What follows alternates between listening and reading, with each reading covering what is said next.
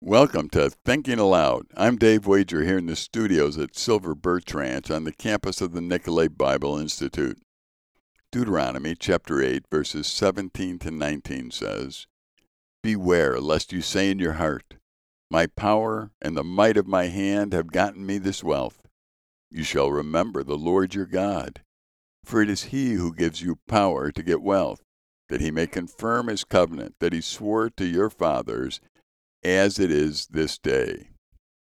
And if you forget the Lord your God and go after another God and serve them and worship them, I solemnly warn you today that you shall surely perish.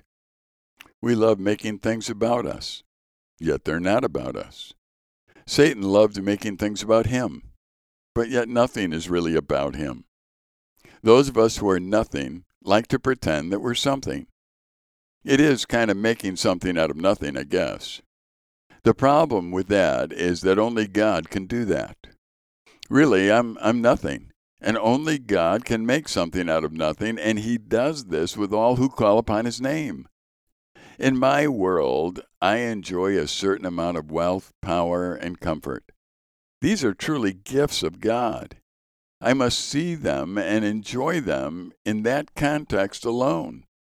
It's so easy to get wrapped up in, well, me. I can live my whole life looking out for number one, making sure that all my needs and desires are met. And if I do that, I will start to use what I should love and love what I should use. I begin to use people for my benefit rather than loving people because I have the opportunity to extend Christ's love to them.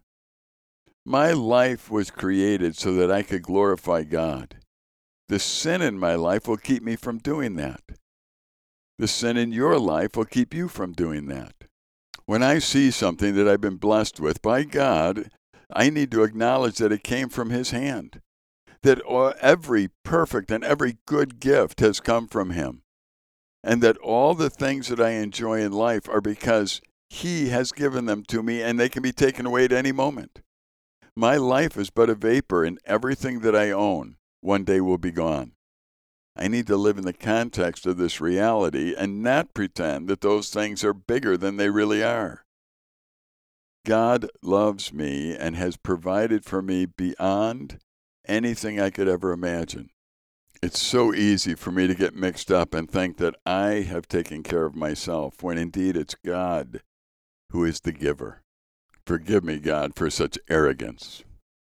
I'm Dave Wager here in the studios at Silver Birch Ranch on the campus of the Nicolet Bible Institute.